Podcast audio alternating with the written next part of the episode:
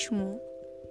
Почему я считаю себя недостаточной, недостаточно красивой, недостаточно умной, недостаточно хорошей?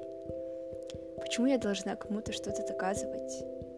Почему я сравниваю себя с другими? Зачем? Почему я боюсь высказать свое мнение просто потому, что считаю его недостаточно хорошим или правильным? Почему я боюсь быть тем, кто я есть? И почему боюсь показать себя настоящую?